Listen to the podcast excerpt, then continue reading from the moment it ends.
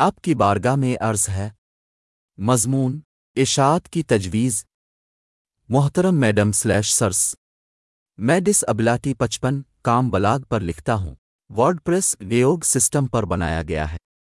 یہ بلاگ معذور افراد سے متعلق مسائل سے نمٹتا ہے اور یہ سڑسٹھ زبانوں میں ایک کثیر لسانی بلاگ ہے۔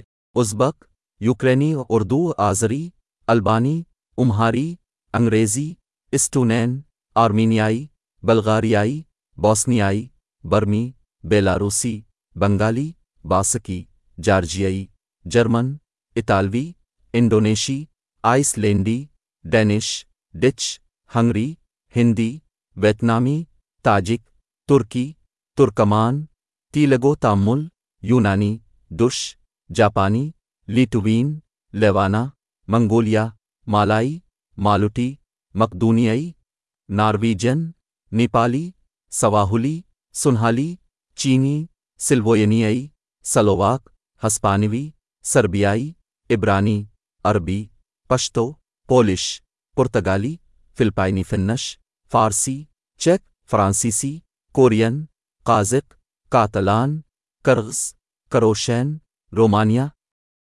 روسی، سویڈش اور تھائی میں کسی بھی ایسے شخص کو مشورہ دیتا ہوں جو ٹی وی اسٹیشن کا مالک ہو، آ، کوئی ایسا چینل جو معذور لوگوں سے متعلق مواد کو ان میں سے کسی بھی زبان میں نشر کرتا ہو، وہ مجھ سے رابطہ کرے اور مجھے چینل کا کوڈ بھیجے تاکہ چینل کو میری زبان سے نشر کرنے کی اجازت دی جا سکے۔